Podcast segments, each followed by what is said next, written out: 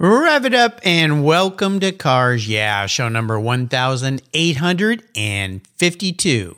Be prepared to be inspired. This is Cars Yeah, where you'll enjoy interviews with inspiring automotive enthusiasts. Mark Green is here to provide you with a fuel injection of automotive inspiration. So get in, sit down, buckle up, and get ready for a wild ride here on Cars Yeah.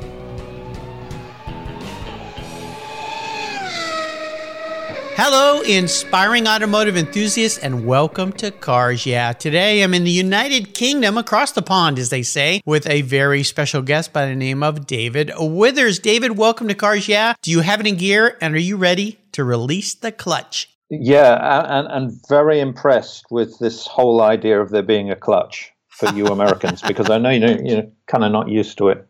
Oh, now come on, come on. We we do use those once in a while, but it seems like uh, this day and age, a lot of cars they don't have them anymore. That that third pedal went away. Everybody's going to paddle shifters and automatic transmissions. So kind of a sad lost thing. But I always say it's a good way to keep your car from being stolen is drive a manual car because most people can't couldn't figure out how to drive it. So yeah, yeah, you're absolutely right. I mean, I remember chatting to some. Can't remember uh, quite when it was. Probably ten or twelve years ago uh, to an American friend friend, and he just asked the kind of blindingly obvious question why would you still change gears when technology moved on from that about 50 years ago and i, I guess he's got a point to a certain degree but we like to stir the petrol i mean it's um, yeah it's kind of a fun thing well, the other thing is when my kids started driving years ago, I said they've got to have manual cars because I figured if they had to be doing all that, it was less likely for them to be distracted with their mobile device or the radio or drinking or eating or whatever. And both of them said that of all their friends, they were the only ones that could drive a manual. So yeah, there yeah, you go. for them. Yeah, yeah, good for them. Well, before I give you a proper introduction and we dive into this very important thing that you're doing, what's one thing that maybe most people don't know about you, David? Well, I'm kind of mostly known for cars these days, uh, those that know me, which isn't a huge amount. But um, as a teenager growing up, I was convinced 100% I was going to be a pop star. Cool. And okay. uh, at the point when I first became pretty certain, I didn't actually play any instruments. So I, I absolutely focused on, to the expense of things that I should have been focusing on, learning to play the piano and one or two other musical instruments, uh, writing songs, and uh, even uh, a little bit later joining a band and doing recording studios and all of that kind of thing. Wow. But actually, it became apparent in my very early 20s that m- the talent in my head was considerably bigger than the talent people were listening to externally. Um, so I was a great fan, really, who aspired, but not a great talent. Well, I'll tell you when uh, I played guitar and we had a band when I was in high school. And when you compare, let's say, amateur music and singing and to the professionals, really, really, really great people, you really start to see it's the same with acting, really. If you try to act in front of a camera or video mm, and then you mm. watch a great actor and you realize, okay, there's a whole nother skill set there or the time spent practicing, whatever it might be. Yeah, there's, there's a certain thing called talent or gift or charisma that um, uh, that star quality that some have and some don't. And uh, i've learned over the years not to covet it but just to enjoy it when other people have it. Absolutely. Well let me give you a proper introduction david and we're going to dive into a very important thing that you're doing. Welshman david withers is the ceo of starter motor. Starter motor was founded in 2016 by a group of concerned historic car and industry trustees who recognize the aging nature of the classic and vintage car community community. That would be David and I. and that was uh, in danger of losing vital skills as the workforce headed for retirement. His past careers has provided valuable experience when it comes to the present mission of putting the next generation in the driver's seat. In other words, putting young people into old cars. The charity has since been heralding the next generation imperative and putting in front and center all the activities from supporting apprenticeships, special events for young people, career fairs, and providing a fleet of classics for young people to enjoy and to drive, which is very cool. We'll be back in just a minute to talk with David more about what he's doing, but first a word from our sponsor. So give him a little listen and we'll be right back. Summer is here, and that means long, hot days. Oh boy. Covercraft's UVS custom sunscreens are quality made and are incredibly fast and easy to use. Your UVS sunscreen is custom tailored for your vehicle, and their accordion design ensures easy storage. Not only do they protect your dash and interior for maximum protection while parking in the sun, sunscreens keep your vehicle's interior significantly cooler. They are durable, they're dependable for years of use. I have one for all my vehicles. Every time I park my car, my Covercraft sunscreen goes up in the window. You can choose from a variety of colors, including the original, Premier Series, and Carhartt designs. Your sunscreen is manufactured with the quality and attention to detail that's been the standard for Covercraft since 1965. And they make a really great gift as well. Get your summer deal today. Use the code YEAH21, Y E A H 21, at covercraft.com and you'll get 10% off your Covercraft order. That's right. 10% off. Use the code YEAH21 at checkout. Covercraft, protecting the things that move you. Most people don't think about their collector car insurance until their annual premium becomes due. Well, why wait and see if there are better options for your beloved rides? I didn't. Did you know if you change carriers before your policy runs out, your insurance company has to refund you the unearned portion of your policy premium? I did my homework, I shopped around, and I found American Collectors Insurance. And that's who protects my Porsche Turbo. That's right, the one I call my Orange Crush. They've been protecting collector vehicles since 1976. I encourage you to call my friends at American Collectors Insurance. Ask them about their agreed value policy. And if your collector vehicle is on your regular auto policy, you will be shocked at the savings, not to mention the assurance, should something bad happen to your ride, that you'll get what your vehicle is actually worth. Give them a call today for a quote at 866 ACI Yeah. That's 866 224 9324. Tell them you're a friend of Mark Green at Cars Yeah, American Collectors Insurance. Classic car insurance designed by collectors for collectors. Automotive enthusiasts just like you and me. That's American Collectors Insurance. Give them a call today. All right, David. So uh, let's dive a little deeper into the corner. I'd love for you to talk more about Starter Motor. Now, you've been a CEO with this company for about two years. Is that right? That's right. Yes. It's a super important thing, I think. Tech Force Foundation is a sponsor, a charity here at Cars Yeah, where it helps young people get into this field. But tell me more about Starter Motor. Well, um, we're based at um, uh, a place called Bicester Heritage, uh, which is in the centre of England, and it's a 450 acre site dedicated to historic cars and aircraft. Wow. It has an airstrip, a test track, and it's got about 45 businesses on the site. And the one of the businesses that um, came in about four and a half years ago was a small college who had this vision to train apprentices to mend old cars. Uh, so they're looking for young people. Um, this coincided with the aforementioned trustees saying, well, we, we've actually got to do more than a kind of a passive college that hopefully some people will apply to become a part of. Let's put this charity together that will really attract the people and provide the college with the resources that it needs to make this training a possibility. Um, and then it grew kind of organically, but a couple of years ago, because I was known to the trustees, they, they said, Can you come, come along? I worked with a different charity. Can you come along and see what we can do with this? And long story short, um, I became the CEO. Um, and we've set ourselves a target now over the next three years. There's presently 170 apprentices that we're supporting wow. to move that up to 500. Um, oh my gosh. And, uh, that's so incredible. we're looking at. So yeah, it's, it's yeah, five hundred. Wow. Well, that that that's the objective. Now, there's a couple of things that stop us, um, or could stop us. One is that the specialists that mend the cars that would employ the apprentices don't really get why they need young people because they think they've gone on forever, so they'll carry on forever, not realizing that age is a finite thing. And uh, secondly, that young people who are now faced with electrification, um, some environmental arguments that they find um, hard to resist, are reluctant to see that there could possibly be a career in old cars. So we've got to do quite a lot of advocacy work in that area, both to the specialists to encourage them. So we've gone from zero to 170. So we're very happy with that but we've got some ways to go in terms of the number of apprentices employed, but also to be presenting to young people the whole joy of the community of old cars. because we all love it. We sit in these some of these ancient cars, and you hear the gears whirring, and you can almost hear the petrol being sucked into the carburetor, and it's a visceral experience, and it and and it brings back to life this whole concept of motoring. Whereas now you just drive in order to go somewhere. This is when you just drive in order to drive.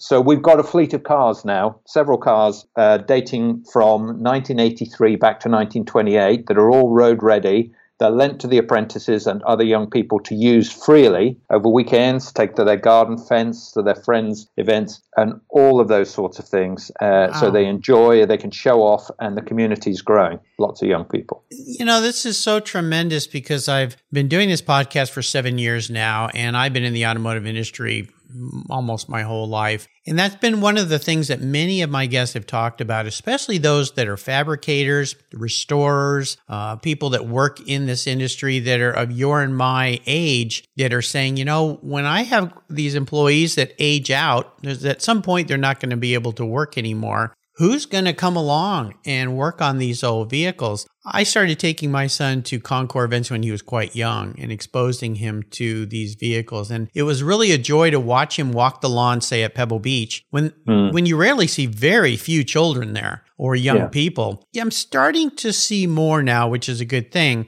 And he would look at a car and go, people used to drive one of those things, especially right. cars from the teens or the 20s or even the 30s. And then you mm get into uh, all sorts of other cars as well. And it really stimulated him his excitement for these things because he had never seen them. And I've always said, take a, a, a young child or a kid to a car show. Uh, hot rod show or whatever it might be, Concours mm. and so forth, which is absolutely fantastic. But what you're doing is so, so cool. So the key is, like what you're doing today in here at Cars Yeah, is get the word out, right?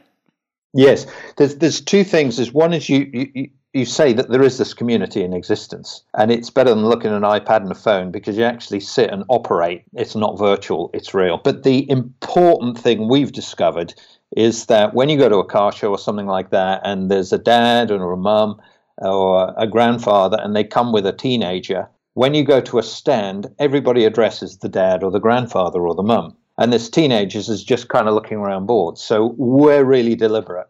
That's who we want to talk to, to that boy or that girl, and say, what are you interested in? Um, and all of a sudden, the thing comes to life. Now, not everybody's interested in old cars, but we want to make these young drivers heroes. So, an example of what we're doing in November this year, one of the oldest motorsport event in history in the world is the London to Brighton Rally, which began uh, in the early 1900s setting off from Regent Street in London, heading for Brighton on the south coast. It's about 60 miles and takes several hours, but the cars must be pre 1914. So we've acquired a 1903 Oldsmobile Curved Dash. Wow. And uh, it's an original car. Um, it's now being refurbished by apprentices. Um, and then two apprentices are going to pilot this from London to Brighton first weekend in November, uh, and it's going to be followed by a Land Rover uh, and a trailer filled with apprentices who are the support crew. Right. Um, it's going to be covered by TV, the Royal Automobile Club, which is the oldest car club in the world, based in Pall Mall in London, are sponsoring it. Uh, along with Hagerty Insurance, which is a great American insurer, which has a UK base as well. And uh, we're going to make heroes of these kids. Wow and then that will be a demonstration of you can do it too to everybody to all their peers. Oh absolutely. I'm very familiar with that event and watch many videos of people driving their old vehicles in that event. Yeah crazy people. Oh it's just fantastic i love what you're doing. And you touched on something really important. It's something i taught my son from the time he was young is to you know, go up and, and ask that gentleman or that lady about their vehicle because we all who are into cars love to talk about our vehicles and you just listen. And it actually got my son Blake a ride onto the lawn at Pebble. He walked up to a gentleman Fantastic. that was unloading his D type Jaguar uh, from the trailer. and the guy said, Hey, Sunday morning, you want to meet me here early and you can ride in on the lawn. I, I told Blake, I said, I've not even been able to do that. What a lucky kid. And so uh, he had this huge grin on his face, and we've got pictures from that day. I think he was nine years old at the time. So yeah. he, was, he was pretty yeah. young, but he's always a bit of a gregarious, outgoing person and a great communicator. So it, it's really wonderful that you're doing. I always like to ask, and, and you're very much a driving inspiration for these young people, but who was your driving inspiration, David? That person, that key mentor in your life that really helped you, uh, whether it be in the music industry industry which you loved and aspired to be, or in the automotive industry, or just the charity industry? Well, probably the um, as far as cars is concerned, um, uh, my uncle on the maternal side owned a dealership selling Peugeot cars. Okay. And we, we grew up nearby. It used to be a playground for me going into the showroom. I'm sure I made an absolute pain of myself, but he was also massively into um, uh, very old cars and that had a collection of old cars. And I can remember as a small child just sitting in a chassis in a barn with a steering wheel trying to hoik this thing around, but seeing parts move and, and, and loving all of that. And then that kind of gives birth to the whole Lego Meccano world where you like to build things and construct things. And, and, and the question is, how does it work? Which then sort of morphs into, how do I make it work? So he was a great inspiration. I think the whole music industry thing, you meet many wonderful people, many artists, you go to fantastic concerts and that's where I learned that if you can't play it, sell it. Um, so that, that, that was my kind of adjustment from thinking I could do it to thinking I could help it get done. So that you know, those are inspirational times for me. I've spent a fair bit of time in charity, and but in particular for a number of years, I ran my own film company, which was working for charities, traveling around the world to projects in Africa, South America, and uh, you know other third world areas, and recording the issue the need and then returning to the audience um, in the West and saying, this is what's going on. We can make a difference. Are you ready for it? So it's telling those stories. So moving to starter motor, it's just everything's a story every car's a story. You know every encounter every conversation every next thing that's going to happen is a narrative. And um, uh, i just love telling the stories or listening to the stories being told. No doubt. Wow. What an exciting life especially traveling the world and bringing those stories back to people uh, invaluable to others who can't travel. And nowadays with all the mm-hmm. social media and the video and the youtube and everything that we can access if you can't travel the world whether it's physical challenges or the means or whatever it is, there's so much you can go see now. Eh, that people yeah. are doing from a very bootstrap nature to very big Hollywood type productions. But we can go visit the world now in ways that we could only have dreamed about even 20 years ago. How would you advise other people to help encourage young people get into the automotive sector? Well, I think there's uh, encouraging other people is is those people that have a classic vintage veteran car. You've got to put them in the car Yes. You know, it, it doesn't matter whether it's shiny Aston Martin, uh, Rolls Royce, or whether it's it's a more prosaic um, Ford. They've got to have a go. They've got to see if what it is. And I think all the converts come through experience. And then uh, it, where does the opportunity lie? Insurance is is a problem for young people with old cars. Snobbery is a problem because they think they've got to have a poster car as opposed to something that they can afford right. and work on. But entry point, accessible entry point, and then recognition. So if they buy a car that's 15 years old, 25 years old, and they've bought it for $500 um, and they want to work on it, recognize it, celebrate it with them, um, and enjoy the achievement with them. Um, one of the things we've learned, and I think the whole site where we work knows, is that you have to eliminate the snobbery. So we have this kind of mantra now across Bicester Heritage, which says, if you like it, we like it. Oh, I love it. So when you're talking to young people, and they could be driving a Mini or, you know, the Ford Escort or something like that, you know, that nobody particularly noticed in its sort of um, generation, uh, we stop and we take an interest. And they will aspire to go older and bigger as they get older themselves and they have more means to afford more. But if we don't do these sorts of things, those people now that have their half million dollar Aston Martins, you know, hitting the Bonhams auctions, won't have a market in 15 years' time. Right. Because no one will have grown through who's presently 30 years old to be 45 years old, worked as an investment banker or, uh, or somewhere where they've, you know, made their fortune uh, they will spend their money on something because they will be an investment banker, but they won't spend it on old cars. Right, exactly. No, it's building that marketplace down the road. I love that saying that you have too. One of my favorite saying sayings is "If it rolls on rubber, I love it." And uh, yeah, so uh, that's another one. And, and, you're exactly right. Is when you go to a car show, whether it's a cars and coffee, is I always say go up to people that maybe have cars that you don't have a big interest in, or maybe are less expensive, but just ask the owner a couple questions about the car. Express a little bit of interest, and you never know because you might learn something about that vehicle that you never thought was interesting, and then you might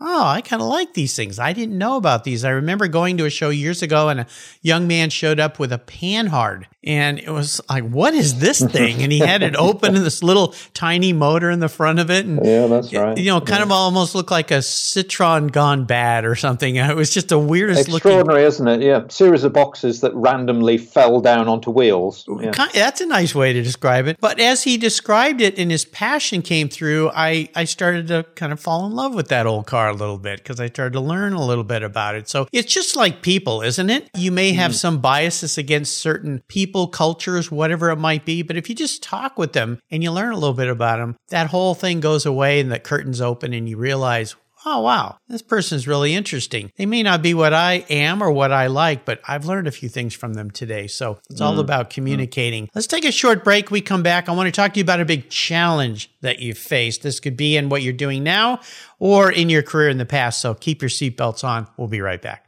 What began as a charitable car show has grown into the world's greatest collector car auctions, raising over 133 million for charitable organizations to date.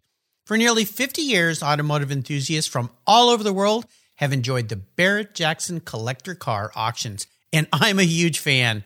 Regarded as the barometer of the collector car industry, their auctions are world class lifestyle events where thousands of the world's most sought after, unique, and valuable automobiles cross the block in front of a global audience, in person, on TV, or streamed online. Barrett Jackson produces the world's greatest collector car auctions in Scottsdale, Arizona, Palm Beach, Florida, Las Vegas, Nevada, and new for 2021, Houston, Texas. The excitement of Barrett Jackson auctions is contagious, and a unique experience is not to be missed. And be sure to visit barrettjackson.com today. Barrett Jackson, the world's greatest collector car auctions. Did you know that Cars Yeah is in the top 1% of all podcasts based on listenership according to Libsyn, the premier RSS feed for podcasts in the United States. That's right. And Cars Yeah is the only five day a week automotive focused podcast for you to get your message into the ears of thousands of listeners daily from all over the world. Plus, DuPont Registry recommended Cars Yeah is one of their top 10 car podcasts for you to enjoy. Cars Yeah has experienced tremendous growth, plus your ads are evergreen, meaning they never go away. And more and more listeners find Cars Yeah every day for their daily dose of automotive inspiration. Do you want to expose your brand to a highly targeted list of automotive enthusiasts in a very unique and very personal way? Well, I can help you. Contact me, Mark Green, at mark at carsyeah.com or through the website at carsyeah.com today to learn more. So, David, let's talk about a big challenge, a big failure, whatever it might be. But more importantly, how did you move past that situation? How did it help you learn a lot so that you could move forward in a positive way? So, take us on a little bit of a bumpy ride, would you? Yeah, absolutely. I, when I was uh, younger, let's say up to the age of uh, sort of mid late 30s, I thought from a business perspective I was indestructible you know, I had the Midas touch, everything I did. I didn't, but I thought I did. um, so, uh, so, you know, I was blessed with success, um, uh, at least in my own head.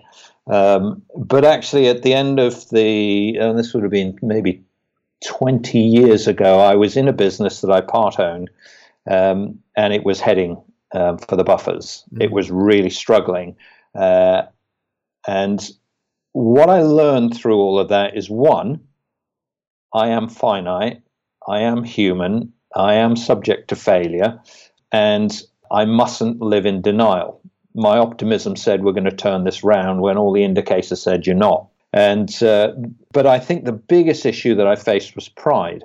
Mm. That everybody will look at me and say, well, you know, you didn't succeed, you know, a bit of a failure on that. The company, in, in the end, we managed to kind of divest ourselves of, to, to sell to all intents and purposes at the 11th hour without it going under. But it was the biggest single business lesson I learned that I am vulnerable, I am flawed, I don't know everything.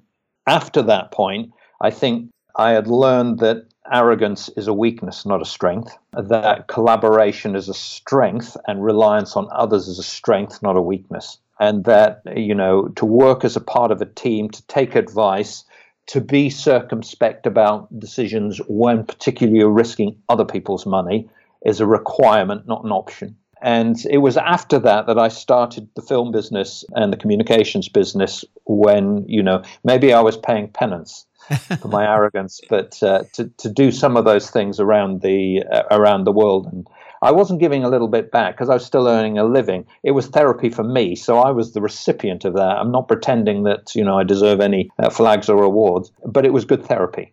No doubt. So I think the that macho fear of failure became something that was driving me rather than a discovery of what success looks like. Wow, very well said. Well, pride, one of those seven deadly sins, uh, as they yeah. say. So the biggest, uh, probably, of the lot. Yeah. Well, yeah, uh, definitely. And I appreciate you sharing that story. Really valuable lessons there. And I'm so happy that you took the positive out of that forward in a nice way and can look back now in a positive way in many senses, which a lot of people carry that angst with them and they don't clear that away and look back at, okay, what was the lesson here that I could learn from and get better? So Exactly. Yeah. Yeah. And and if you carry regrets, it just gnaws away at you. It's a destructive oh, thing. It's horrible. Yeah. You got to mm. let it go. It's very hard. Yeah. it is hard. Yeah. And it and it's a lifetime lesson. It is absolutely, absolutely. You spoke earlier about a bucket list item for what you're doing uh, at Starter Motor about 500 people being here, these young people, could be even old people that want to get into cars too. Yeah, indeed, uh, yeah, if you yeah. look ahead at a big bucket list item for you, is that the key thing, or is there something else in your bucket that you'd like to to uh, fulfill?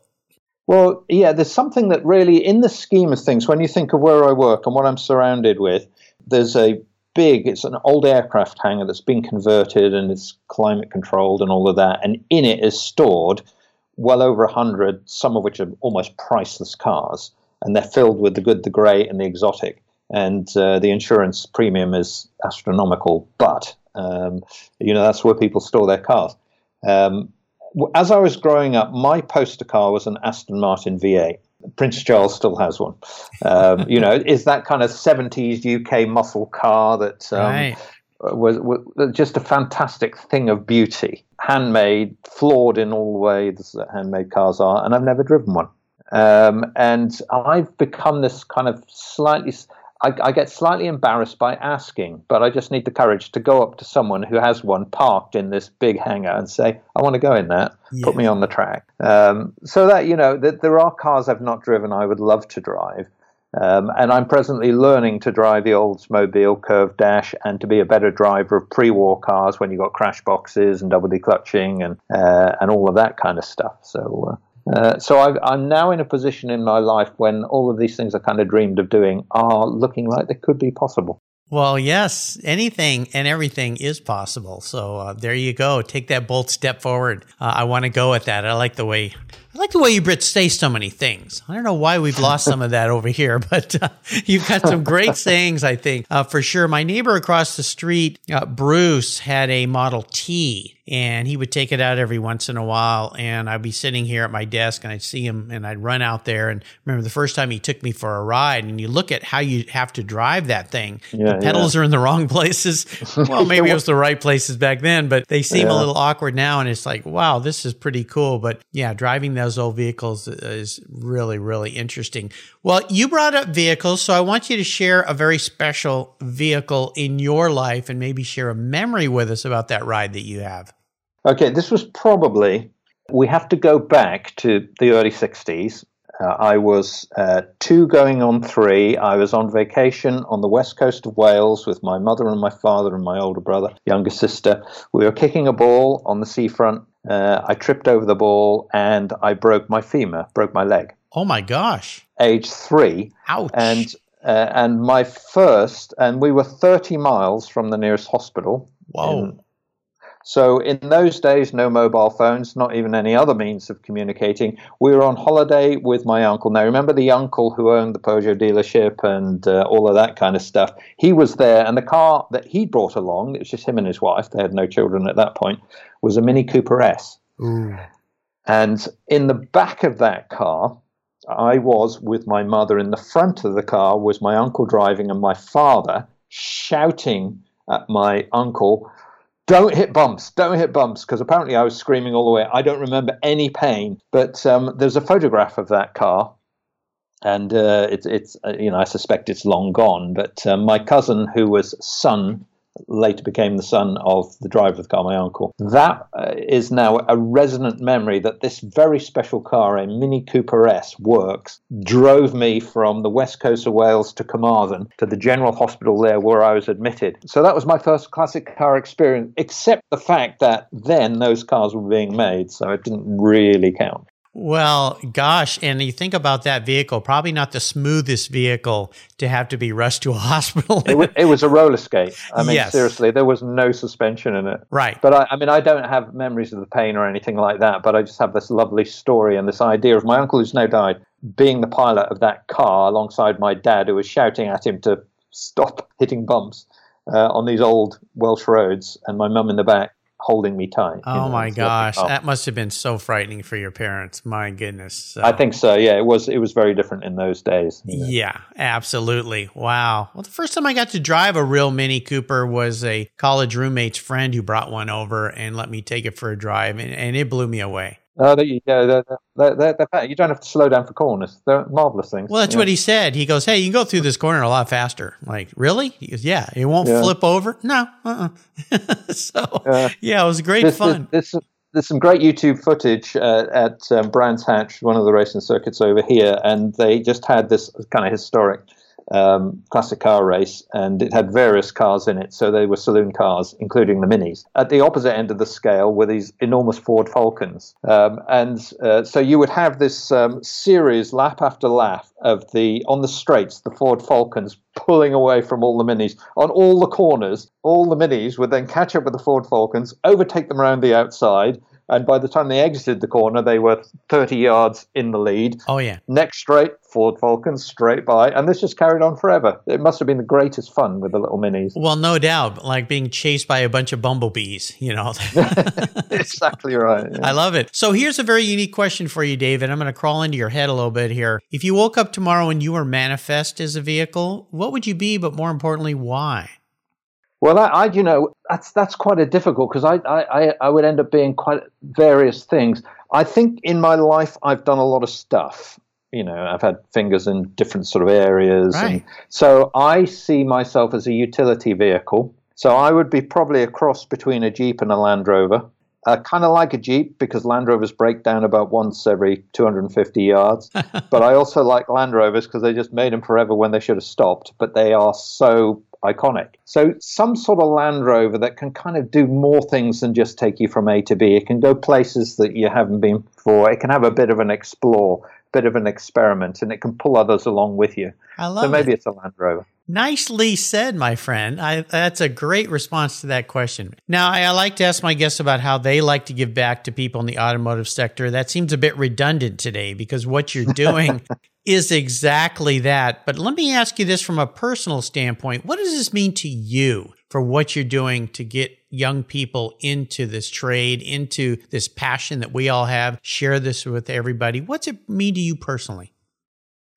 Well, I think what that it says i think probably the bible says it's it's greater to give than to receive. Yes. So the, the, the smiley bits that kind of get you up the following morning would be for example this happened two weeks ago. One of the apprentices had just bought himself a beetle uh, at the beginning of the year uh-huh. vw beetle. He just got it road ready and he just got it um, taxed and he'd driven it to his uh, week learning at the college on site. Nice. Um, I happened to be wandering by and saw this guy's name's Greg, looking quite miserable. So I went to his tutor and said, um, "Is Greg all right?" And he said, "Someone just drove into the back of his car." Oh no.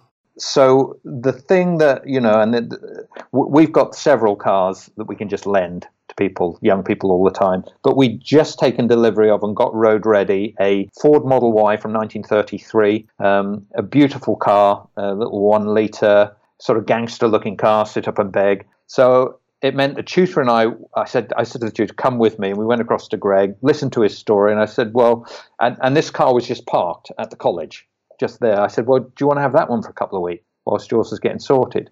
Nice. And he just looked and, and his jaw dropped. So it's those sorts of events right. where you do a lot of things. It's a genuine help in his particular instance. But when you say to any of these young people, well, just, do you want to have the car for a week? It's just a really nice thing to do. And I feel a bit like Father Christmas carrying Coca-Cola. You know, but um, that's the thing that gets you up. Kris Kringle, you are uh, most definitely. That's wonderful. Uh, yeah, I'm growing the beard. Yeah. So, yeah, uh, there you go. Yeah, I love it. I love it. Yeah. well, like me, you've got the same follically challenged head, so uh, yeah, the hair just migrates to a different part of the body. I think. Yeah, that's that's gravity. Yeah, I use that. Okay, I'll I'll use that line next time. I like that. That's just gravity. Yeah, very yeah, good. Exactly. Yeah. Is there a great book you'd like to share with our listeners that you've read that you've really enjoyed? I think the this goes way back into the 70s when I was kind of uh, late 70s. I was a teenager, and uh, I read this book, and it had a profound effect on me. And it was called The Hiding Place. I think it's still in print today. And uh, uh during the Second World War, there was this girl called Corrie, and she had a sister called Betsy. And uh, what they were doing in the war in Amsterdam is they were hiding Jews.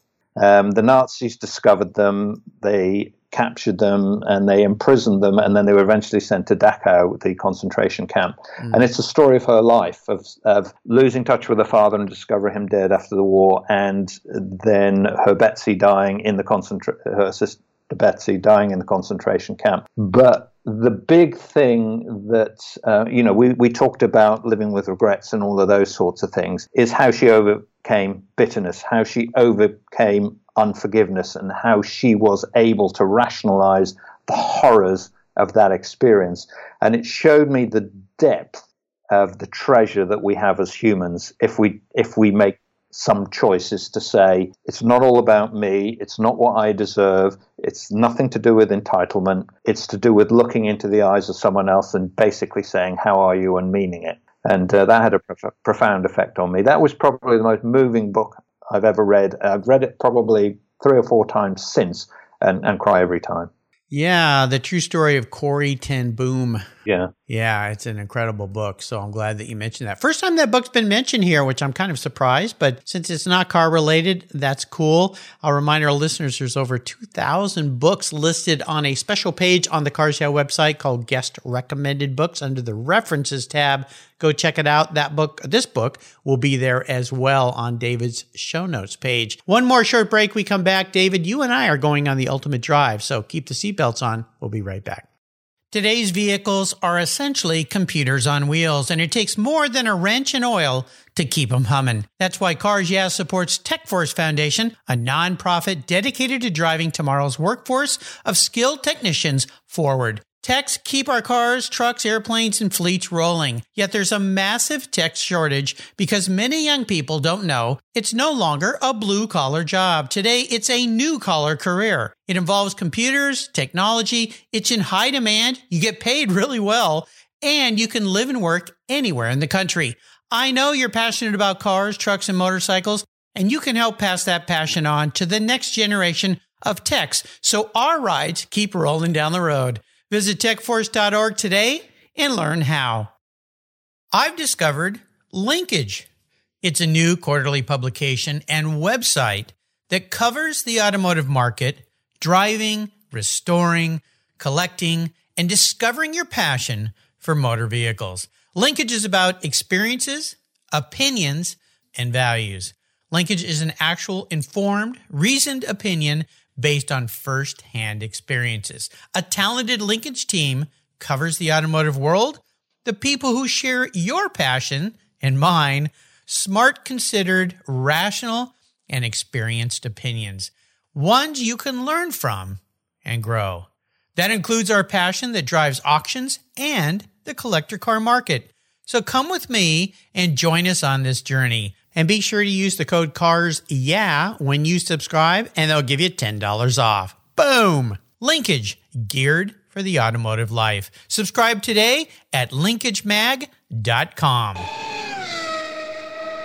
All right, David, I have a magic scepter which allows me to create an experience for you, and that is the ultimate drive. So you get to pick any vehicle, could be that Aston Martin you've wanted to jump into for a long time. You get to be with anybody uh, in the world, living or deceased, and you get to be driving anywhere you want to drive. So, what does the ultimate drive look like for you?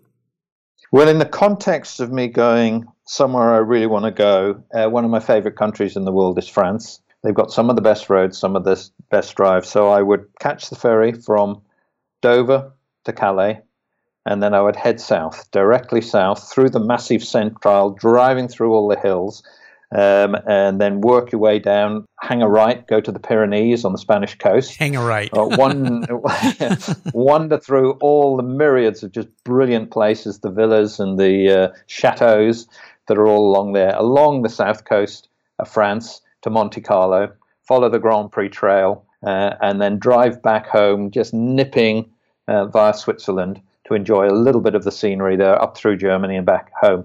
I would probably do that in an Alvis TD from the mid 60s, uh, convertible.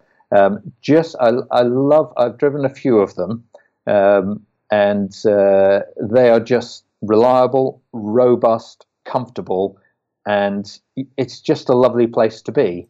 Because if you're going to be in a car for probably, I'm thinking about this, this is going to last me two to three weeks. yeah, um, it's it, it's just a lovely place. So I don't want something too hard. I want something a bit soft. I'm too old for that now. And um, probably my companion on this sort of thing. It wouldn't be for every excursion, but in a car ride would be my cousin. Uh, his name's Dan Dan Gagan, and uh, he he works close to me at Bicester Heritage. And um, because we can chat for hours about cars, he loves Alvises like I do, and um, we just kind of hang out. We're comfortable in the silences as well as in the conversation. And and he's he's a fount of knowledge. He will tell me all sorts of things about all sorts of places. So he's he's like the sort of the world tour guide as well, and I love the stories. It's probably some, something like that. Sounds like a wonderful drive. Yeah, absolutely. You've got you've thought that one through. Well, you've taken us on a great ride today, and I'm very very grateful that I got to speak with you. I want to do a shout out to Paul Mathers who introduced me to David. Paul's introduced me to some wonderful people, you included. So I'm so happy that I could bring what you're doing to the Cars Yeah listenership. Before I let you go, could you offer us maybe one parting piece of wisdom, guidance? a mantra or success quote that we might take away from today's uh, lesson uh, with you and Starter Motor? Well, I worked with one guy for the best part of 20 years. His name is Ian Hamilton. Um, uh, he's retired now. And uh, he was my boss for a period of that. Oh. And um, and he, probably the greatest advice he gave me, um, sort of midway through career, when I was a little intense and very ambitious and very driven, uh, was um, Dave, don't take yourself too seriously because for the most part nobody else does. And i thought that was just brilliant uh, wisdom. Um, so yeah that's that's the mantra. Don't take yourself too seriously because probably nobody else does. That was great yeah. Yeah a good way to humble somebody a bit. Yeah absolutely. That's really that's really very wonderful what's the best way for people listeners to learn more about starter motor well, the, the website is startermotor.co. Um, and you'll find out all about us there. But you'll pick us up if you just put that into uh, any social media, Twitter or uh, Facebook um, Instagram, and uh, you'll find our little stories trickling out. Lots of pictures of young people in old cars going on their adventures, and uh, all sorts of stuff like that. So, uh, and don't miss November because that's going to hit the media. Uh, I think in the motoring world pretty significantly when we put the apprentices on the London to Brighton trip. Yeah, that's going to be fantastic. Make sure you send me a link to that, and I'll share that on all my social media as well. I think it'd be Thank fantastic. You. Hey, listeners, uh, this is such an important topic to get young people involved in our hobby, our our passion, our trade. Uh, so check it out, startermotor.com. Co, C-O, I should say. I'll put links to that on David's show notes page so that you can find those links in case you're listening while you're driving, riding, running, whatever you might be doing today. David, thank you for being so generous today with your time, your expertise, and for sharing what you're doing. It's absolutely spectacular. Until you and I talk again, my friend, I'll see you down the road. Thank you. You're welcome. Thank you so much for joining us on today's ride here at Cars Yeah. Drive on over to carsyeah.com to find show notes and inspiring automotive fun. Download your free copy of Filler Up, a fun book filled with gorgeous photographs of fuel filler fun, including quotes from more inspiring automotive enthusiasts. Download your copy today, and we'll see you next time on Cars Yeah.